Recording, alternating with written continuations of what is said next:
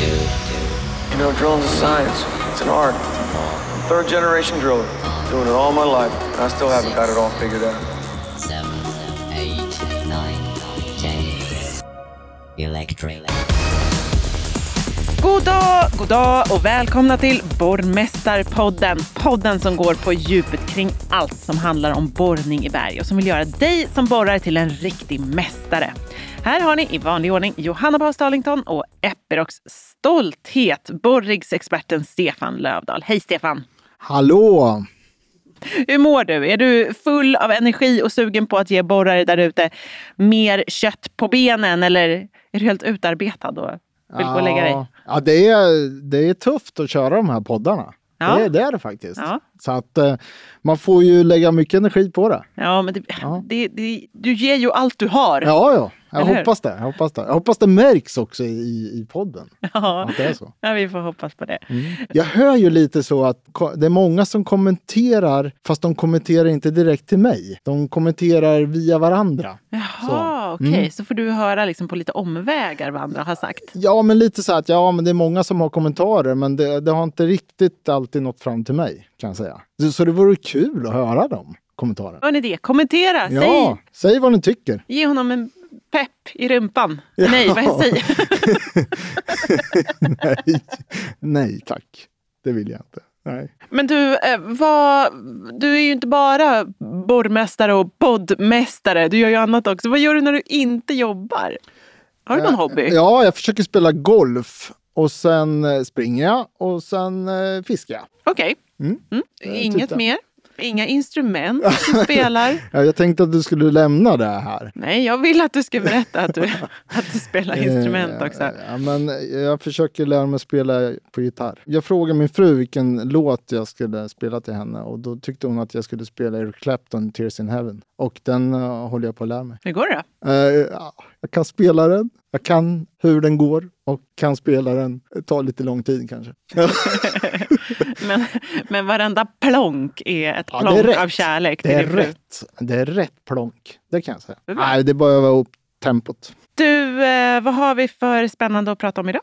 Men idag ska vi prata om fjärrstyrning i Aitikgruvan. Ja, alltså vad är fjärrstyrning egentligen? Är det, är det att man sitter på ett kontor flera mil bort från borren eller är det att man står med en joystick liksom en meter ifrån? Eller hur funkar det? Ja, alltså det, det vi kallar här, det är något som kallas bench remote. Och eh, det handlar om att man är på salvan, eh, i, sitter en liten koja på salvan som har en operatörsstol installerad. Och sen kan man köra då maskinerna från den då. Men med visuell kontakt. Så man måste alltid se maskinen. Bra. Ja, men eh, då kör vi va? Ja, Okej, fjärrstyrning alltså. Att man som operatör inte sitter i hytten på riggen och borrar utan vid en dataskärm en bit ifrån helt enkelt. Är det här någonting som vi strävar mot generellt skulle du säga? Absolut. Det är väl, eh, jag, skulle nog säga att framförallt i gruvdriften, där man har ett gäng maskiner stående så går, då kommer det här att eh, det kommer utvecklas, det kommer bli, bli större och större. Det kommer bli, vi har den ju redan idag. Det kommer komma ett steg till och vi kommer utveckla det här mer och mer. Men du nämnde gruvor, kommer det komma ovan jord också då?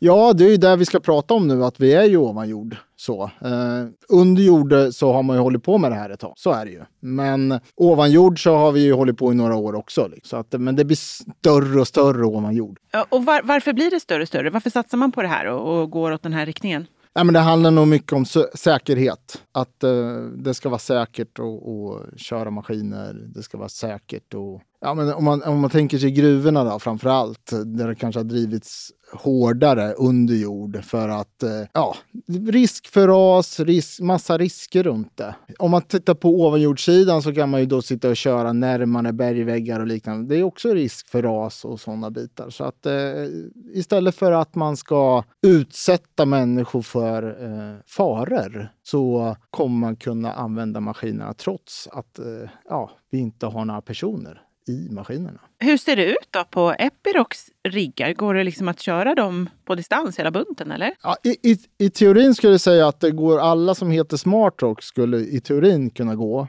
och använda. Men sanningen idag, som vi har idag, då, då är det ju våra stora D65 och de här stora pit vipersarna som, som, som vi kör så här. Eh, och jag menar på, på pit vipers, då, då sitter man ju faktiskt i, på ett kontor. Liksom så. Ja, ja, då sitter man verkligen kanske någon, någon mil bort. Ja, i princip. Jag menar, Aitikgruvan är ju stor, liksom så. så att det, är nästan så att det är så. Men eh, i, i just det här D65-fallet och bench emot, då sitter man ju mitt på salvan med kontakt med riggarna. Så. Men du, jag tänker på det här. Du pratar ju jättemycket om hur viktigt det är att borra med, med sinnena, att eh, känna om det känns rätt och lyssna och, och, och, se förstås också. Då. Men hur går det om man kör på fjärr? Det, måste ju, det kan ju inte gå, eller hur? Nej, det är ju en jättestor utmaning. För att jag, jag pratar ju om sinnen man tittar, man lyssnar, man, ja. Och eh, alltså det blir ju i princip omöjligt att höra någonting när du sitter i en annan, i, i, på ett annat ställe och då kanske du kör upp till tre maskiner samtidigt. Vad är det som låter då? Det låter ju bara. Du har ju tappat den här verkliga kontakten med att du sitter i maskinen och hör allting. Det, det har man gjort. Så man får ju hitta på andra sätt och leta på andra sätt. Det finns ju kameror och sånt så man får ju titta. Och sen får man kolla på trycken och sådär också. Då. Så att eh, det blir en utmaning med, med de bitarna. Har du testat att köra på distans? Jag har faktiskt varit uppe i Aitik och kört. Och eh, jag har också insett de här sinnena som jag pratar om.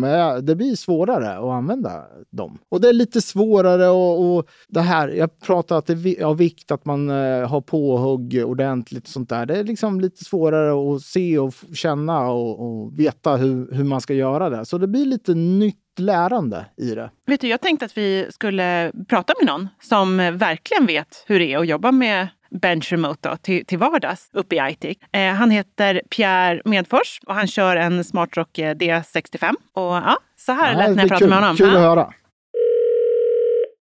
Tjena Pierre! Tjena! Välkommen till Borrmästarpodden. Tack så mycket. Kan inte du berätta lite om din arbetsdag med benchremoten? Ja, kan jag göra. Just nu så, vi kör ju bara vid vissa tillfällen kör vi benchremotes. Så, men eh, så fort vi får chansen så använder vi dem. Vi kör ju benchremotes när det passar.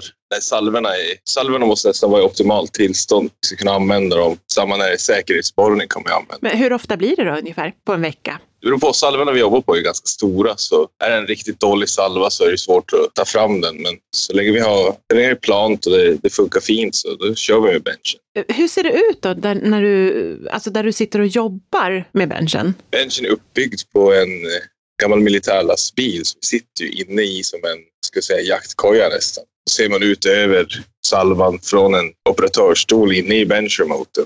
Så det är, lite tystare, lite bekvämare att sitta i de där lite mysigare. Utan vi är ju ute på salverna. Därför vi har de här portabla bench remotesen som är uppbyggda på lastbilarna. Så vi ska kunna ta med oss dem överallt vi får. Kan ni gå på toaletten också? Jajamän, vi har toalett, vi har mikro, fikabord. Det är som en liten etta. Gud vad lyxigt. Hur var det när du precis började köra på, på fjärr? Det var väldigt ovant. Du har ju som ingen känsla i de där i benchmark. Du tappar ju som, du hör ju inte motorljudet, vibrationer och sånt där tappar du ju. Så, och så sitter du en bit ifrån. Så du har ju bara kameran du får jobba med hela tiden och se så att det står rätt, så att allting fungerar. Och... Hur långt ifrån sitter ni? 200 meter kanske. Vad var svårast då, där i början? Centreringen var nog det svåraste. Hålla koll så att du hela tiden har centrerat stålmaskinen. Du kan ju bara gå igenom kamerorna och se. Var det, blev det mycket misstag då, eller i början? Nej, det har gått ganska bra. Vi har, vi har haft, du får köra väldigt mycket erfarna borrare på benchmotesarna i början. Så får man ju lära upp nytt folk eftersom skulle nog inte stoppa en, en helt ny person på att köra benchremote innan de har kört rigg ett tag. Så. Vad tycker du om att göra det nu då, när du blivit lite mer varm i kläderna? Eh, jag tycker det är ganska roligt faktiskt att köra benchremote. Det, det är som annorlunda. Alla gillar att köra radiostyrda saker. det är jättestora radiostyrda saker här. Så det, är... det är som en pojkdröm som går i uppfyllelse. Vad, vad är det bästa med det då, tycker du? bästa är ju det är säkerheten. Bästa. Och sen att du kan köra två riggar åt gången. Just nu så har vi ju, vi har ju i alla fall personal till som kör varje rigg. Om vi säger att en kollega skulle vara borta eller någonting sjuk så ska jag kunna köra hans maskin samtidigt. Så då förlorar vi ingenting i produktionen. Men är det extra jobbigt då för dig att köra två? Det måste ju vara mer alltså, utmanande på ett sätt. Ja, det blir väldigt mycket mer underhåll. Det är när du ska byta kronor och fylla oljor och sen ska vi stoppa rör och pinnar i alla hål och sådana här saker för att markera allting vi har gjort. Så det blir ju lite mer jobb, det är helt klart. Det är ganska kul ändå, att röra på sig. Ja, och hur funkar det med det dagliga underhållet? Alltså när man inte så här, känner vibrationer, hör när det inte låter tipptopp och sådär. Hur liksom, har man samma känsla för maskinen? Eh, absolut inte. Du, ta du, tappar ju som all känsla med maskinen. Det blir ju mycket mer underhåll. Du får ju springa mycket mer mellan, mellan benchen och maskinerna i stort sett om du kör två stycken. Om du tar hjälp då under dagen med det. Vanligtvis så är vi två när vi kör dem. Så då turas man om. En kan köra och en springer ut och sköter underhållet. Så turas man om så under dagen. Är det att ni liksom måste ha bestämda underhåll? Alltså ni måste göra underhåll vare sig det behövs eller inte för säkerhets skull. Liksom, så att det blir, eller hur? Det är väl, det är väl kronbyte och sådana här saker som är är det att du alltid måste... För helst vill du ju inte. När du väl sitter i benchen hade du inte velat springa ut så mycket som du behöver. Men beroende på var du är och hur berget är så kanske du måste byta krona efter varje hål eller var tredje hål. Eller sådär. Det går ju fort. Kör du två maskiner så är det mycket att hålla koll på samtidigt. Det låter ju också som att ni har det ganska bekvämt där uppe i er kojan på lastbilen. Då. Blir det inte så att man drar sig lite för att gå ut? Liksom? Man sitter där med sin kaffekopp och toaletten i närheten och sådär, eller? Det är ju så. Det är faktiskt. Skulle det regna till exempel, då kan man ju dra sig lite grann. Men det är, man måste ut. Underhåll, kronbyte är viktigt. Ja. Men är det mysigt i de där riggarna. Sitta inne. Vi har ju oljepanna och värme och AC. Och, så vi har ju allting vi behöver. Finns det något moment som fortfarande känns svårt med att köra på fjärr? Även nu när, hur länge har du kört nu? Jag har väl kört till och från sedan de kom, så det är väl det är ungefär ett år. Men momentmässigt så är det ju inte svårare. Det är det att un underlagen måste vara bra. Förhållanden måste stämma för att du ska kunna köra bench remote. Du måste ha en fin salva och så. Och att du tappar all känsla på var riggen står och det är, det är lätt att välta om du är på en dålig salva och sådana här saker. Det är väl det som är. Annars är det ju enormt bra köra bench. Jag tycker det är ganska fint. Har ni koll på om det kommer folk i närheten av, av riggen och sådär? Ja, jajamän. jajamän. Vi, har, vi har ganska bra uppsyn genom den här benchen stora fönster så vi ser ju hela salvan. Så skulle det komma någon så, så det är svårt att de ska smygas på. Det är ganska fint. Sen kör vi med komradiosapparater så det är någon som ska komma in på salvan då får de höra av sig via komradio också så vi inte ska kunna missa dem. Hur mycket säkrare skulle du säga att det är att köra bench än att sitta i riggen? Ganska mycket säkrare. Eh, I och med att du inte är i närheten av riggarna så är det ju säkrare på så sätt. Du sparar ju buller, vibrationer, damm, Sånt blir mycket bättre. Sen är det ju om du har, vet att du har en taskig bergsvägg som du ska vara nära och borra. Ja, då behöver du inte riskera dig själv för att vara där och borra ifall något skulle rasa. Så säkerheten ökar ju, självklart. Vad tror du om framtiden då? Tror du att fler riggar kommer att köras på det här sättet på fjärr? Det tror jag faktiskt. Det blir väl mer och mer att de försöker jobba mot fjärrstyrning och det är ju säkrare som sagt, men det, det finns ju mycket att jobba med. Det är som bara början det här. Alltså, jag hoppas att utvecklingen kommer gå väldigt mycket framåt. Så tror jag att det här kommer bli en väldigt bra grej i slutändan. Men det är det. Ingenting slår ju att sitta själv i maskinen. Du har ju all känsla. Och det, det, blir ju annorlunda. Det är ganska mysigt i vanliga hyttarna också, men benchen är ju mycket säkrare. Jag tror det kommer bli en bra grej i framtiden. Det är socialt också, tänker jag. Ja, jajamän. Man blir väldigt populär ute på salverna kommer mekaniker och allt möjligt dyker upp ibland och sitter och fikar och umgås. Pierre, tusen, tusen tack för att du ville vara med och berätta om din vardag som eh, bench remote-operatör. Kul att ni ringde. Ha en fortsatt fin dag. Hej! Mm, det är bara början det här, tror Pierre. Eh, det låter ju lite som att ni är inne på samma, samma grej ja. här, att det här kommer komma mer och mer. Ja, det är jag helt övertygad om. Helt övertygad om. Det kommer drivas av branschen fram, de här grejerna. Han tar ju upp eh, många av fördelarna med att köra på fjärr. Eh, att det är, ja, men det är mindre damm och vibrationer och, och, och, och buller förstås och, och framförallt säkerheten. Då. Finns det fler fördelar? Ja, men det är viktigt med säkerheten här tycker jag. Alltså, han nämner ju verkligen det att han kan ju köra närmare en bergvägg och lite sådana grejer. Att det, det blir ju säkrare för dem som... Ja, man slipper ha folk på, på i riggen helt enkelt och komma nära de här far, farorna som ligger. Mm, man är, inte, man är inte nära farorna längre Nej, helt precis. enkelt. Och sen är det väl inget, det är väl inget fel att få sitta en liten bit bort med, med en liten kaffekokare och ja, man slipper åka upp och ner i gruvorna liksom så, eller upp och ner ur, ur gropen. Man man, har sin, man åker ner med sin matlåda där, man, man tillbringar sin tid där. Så att det, det blir ju väldigt effektivt att sitta och köra med bench emot. Så att, och bekvämt alltså. Du, han har värme om det är kyla ute och han har kyla om det är värme ute. Så att, eh, Det här kan ju låta som, som triviala saker i många öron, men jag tänker, har man ett helt yrkesliv ute på berget i hög, i buller och, och, och vibrationer och sådär, så kommer det att det sliter på ett annat sätt helt Ja. enkelt än att sitta i en bekväm eh, Absolut. koja. Ja, och sen är det lite det, han, han nämner ju det här med sociala kontakten också. Det kommer gärna in folk där de sätter sig och snackar lite. Alltså, det är viktigt de bitarna också. Man kanske inte bara pratar jobb heller. Eller så är det så att man kommer ju alltid in en typ av jobbsnack om olika grejer. Då, då får man ju en bra förståelse mellan om det är sprängare som kommer in eller mekare som kommer in eller vad det är. Då, hittar man ju ett bra arbetssätt. Det är bara positivt. Mm. Han nämner ju också att de kör ju bara när det är bra underlag. Ja. Att det måste vara plant och sådär. Är det det som är den stora utmaningen framåt nu här? Att kunna köra även i, på lite mer ojämna underlag och sådär? Ja, äh, nej, jag skulle inte säga att det, ja, det är klart en utmaning där. Att, han nämner ju att han måste ju ha ett bra underlag, men de måste ju ut till maskinerna i alla fall. De måste byta borrkronor och, och de måste sätta sådana här pluggar och liknande i hålen. Framtiden ligger nog mer kanske där, tänker jag, att försöka hitta ett arbetssätt där så att man, man slipper och liksom ut på salverna hela tiden för att göra de här momenten. Att de också ska bli automatiserade på något Det, det är en av utmaningarna i det. Hur man ska lösa det har inte jag, men för att få det här att fungera så smärtfritt som möjligt så måste man nog, ja, från våran sida kanske hitta hitta lösningar, mera lösningar. Och det kommer, jag, är helt övertygad, det kommer drivas fram. Det kommer drivas fram de här olika lösningarna för att få de här så automatiserade som möjligt. möjligt. Mm. Mm. Ja, spännande. Jag tänker också på det här med att eh, man kan köra flera åt gången, Ja. flera reor åt gången. Ja. Alltså här måste ju finnas en enorm potential framåt. Ja. Att en person kan göra två eller kanske till och med tre personers arbete. Nu är det ju än så länge, berättade Pierre, ganska mycket, blir lite väl mycket underhåll kanske om man ska köra flera.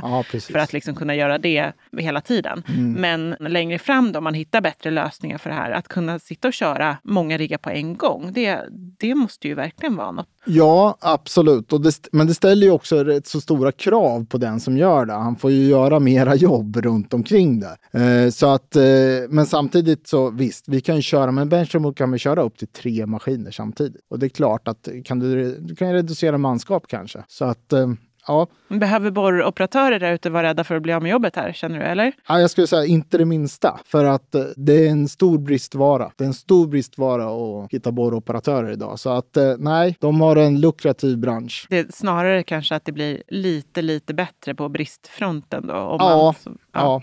Om det inte ändras och, och, och jättemånga ungdomar helt plötsligt, kanske genom att lyssna på vår Ja, podd, inte? förstår vilket fantastiskt yrke det här är. Ja, varför inte? Jo.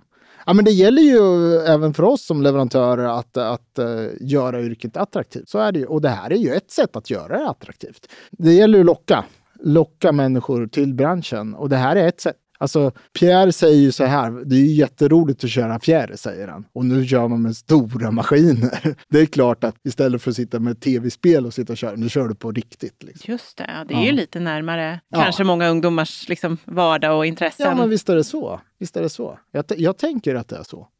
Att, nej. Men du, kommer, kommer yrket, alltså om vi tänker riktigt långt fram nu, borroperatörsyrket, kommer det i framtiden vara ett kontorsjobb? Eh, eh, nej, det skulle jag inte säga att det är. Däremot i gruvorna, ja. Svar ja. Det tror jag absolut. Jag tror att eh, de flesta gruvor kommer göra det. Att du sen skulle få övriga branscher med, med liksom, typ bergtäkter och sånt där. Nej, där är vi inte än.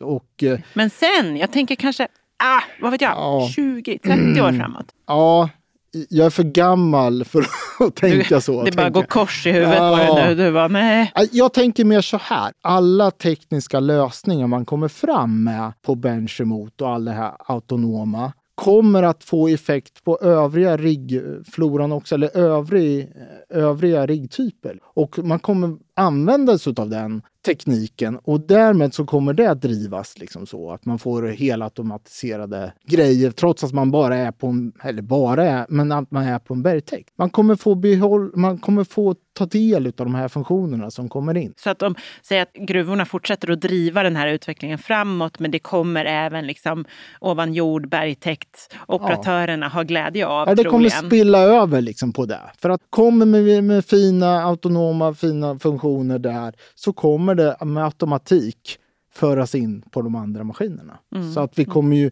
vi lär oss ju mycket av det också. Vad, vad, vad, vad är behoven, vad krävs för att köra helt autonomt? Och det kommer, ja, det kommer spela över. Men vad tror du då? Vad tror du kommer vara eh, autonomt då på ovanjordssidan? Liksom, vilka funktioner kan det handla om? Nej, men jag tänker att man, man skulle bara kunna köra, du kanske inte ens kör fram till hålet och, och sen borrar maskinen helt själv och plockar upp allting själv. Och, och ja, det, det, du gör som operatör är väl egentligen ladda en ny borrplan. Och sen, är, sen kanske du bara i princip kan, kan köra fram riggen till varje hål och sen gör maskinen allting själv. Till exempel. Eller att du får fina, schyssta optimeringsgrejer som du kan använda dig utav. Att du, du liksom kan hålla på och ställa in. För det autonoma blir ju också att du måste liksom lära dig ställa in maskinen på ett helt annat sätt. Som, som, in, som man normalt en människa gör. Men i det autonoma så, så, måste maskinen lära sig göra det. Det blir ett annat tänk helt enkelt. Ja, det blir ett annat tänk och, och man hittar ju då, man kommer ju på då allt eftersom att jag visste att men det här måste ju också med och det här måste vi också tänka på. Och då för man ju in det. Liksom så. I en framtid så, så kommer även bergtäktsmaskiner blir mer autonoma. Apropå ett annat tänk så funderar jag på det här med underhåll och sådär. Det måste ju skötas lite annorlunda när man inte kan höra till exempel att ja, något visst. håller på att gå sönder eller känna att vibrationerna känns lite annorlunda än vad de brukar. Mm. Vad, vad vill du säga om det? Ja, men det ställer ju högre krav om du inte sitter i maskinen att verkligen gå igenom, göra ditt dagliga underhåll, titta över så att allting är schysst och sen kan du köra ut på sajt. Då. Så att det, det kommer ställa lite, det ställer högre krav på det. För du kommer inte ha den här riktigt, den här sinnena vi pratar om. Du har inte riktigt dem med dig på samma sätt. Han nämner ju andra nackdelar som att det är lite svårare att se centrering och sånt här. Man, man får titta i en kamera och ja, det finns ju utmaningar i det. Och han nämner också att man, man sätter inte en helt oerfaren i en bench emot. Nej, just det. Man måste lära sig att borra i maskinen först. Sen kan du gå in i bench och sätta sig. Och det tycker jag är jätteklokt. För då får du ju ändå, då får du ju med det här med sinnena och öronen och det kan du ta in i bench sen i alla fall då. Man behöver liksom ta med sig en erfarenhetsbank på något sätt ja, in i, ja. i benchen. Så det låter ju väldigt klokt. Bra! Nu har vi koll. Jag har i alla fall mycket bättre koll på, på fjärrstyrning, vad ja, det innebär. Det. Ja. Mm. Har du varit där? Jitec? Nej, jag har inte det. Nej. Ja, det har varit lite för mycket covid och sådär mm. för att jag ska... Det är väldigt spännande att åka dit. Ja, jag drömmer om att åka mm. dit. Jag har sett så mycket bilder och ja. verkar ju vara superhäftigt ställe. Sto stor industri alltså. Det är, mm. ja, det är häftigt. Det är mm, och stort som hela Stockholm vad jag förstår. Ja, det är grymt. Ja, det är helt... Eh, ja, det är, det är rätt imponerande när man kommer flygandes för då åker man över gruvan liksom så. Så då ser man ju. Alltså det är häftigt. Riktigt häftigt. Ja, när jag får försöka komma dit mm. sen när vi är vaccinerade. Mm. Du, nu har det blivit dags för eh, din eh, time to shine, Stefan. Mm. Vi har kommit fram till punkten i programmet som vi kallar för Fråga Stefan.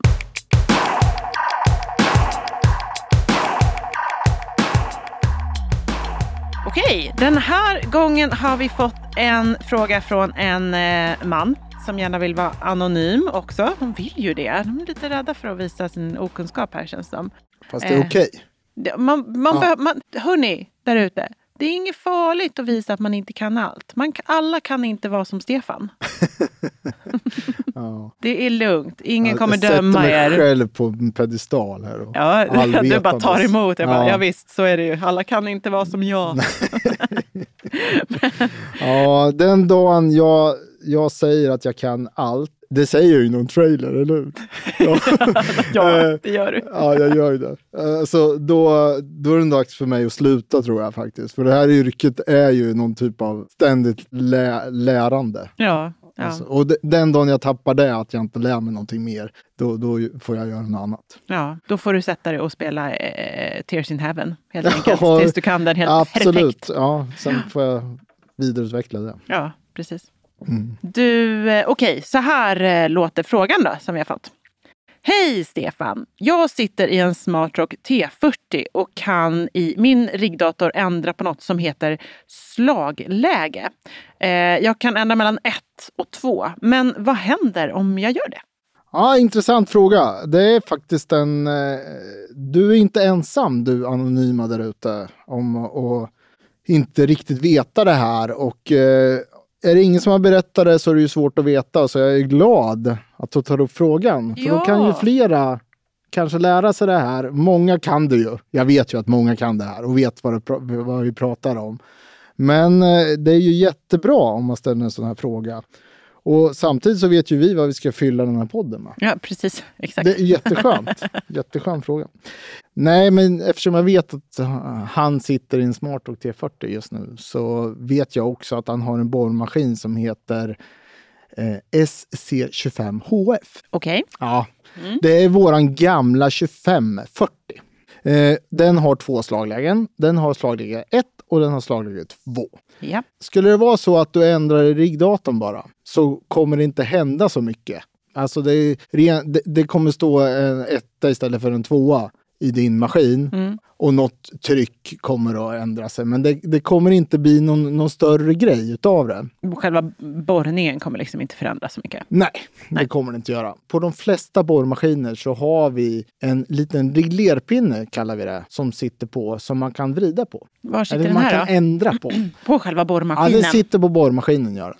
Så att eh, det, det är en rent mekanisk grej man gör. Man går dit, man lossar på den här reglerpinnen, man vrider på den och så har man fått ett vips så har man fått ett annat slagläge. Okej, men, men vad gör de här olika slag... Varför vill man ändra det här slagläget då? Jag brukar säga det lite så här att ju större borrkrona du har, ju högre slagläge ska du ha. Fast det är ingen sanning i det. Man måste Du bara testa står här och fram. ljuger. Ja, det, det, man får testa sig fram då. Okej. Men det som händer när du gör det, det är att låt säga att du, du kör på slagläge 1 och ändrar till slagläge 2. Alltså du gör det på maskinen, på borrmaskinen, på hammaren. Eh, när du gör det, då kommer du ändra frekvens och du kommer ändra på hur hårt maskinen slår. Så ju högre slagläge du har, ju hårdare slår hammaren, men med en lägre frekvens. Okej, så den slår helt enkelt långsammare? Och Den men slår hårdare? långsammare, men hårdare. Okej, Ja. och det kan vara bra om man är i ett jättehårt berg helt plötsligt? Eller? Ja, hårt berg eller jag säger så här, större borrkronor kanske behöver ha lite mer power för att eh, krossa berget. Ja. Det är så det funkar. Eh, Hur vet man då vilket slagläge man har? Och hur, hur liksom, är det svårt att lossa på det här reglaget? nej, det, det är bara en nyckel du, du använder. Jag tror det är 21 eller 22. Du måste då lossa på den här reglerpinnen, vrida den och sen sätta fast den igen.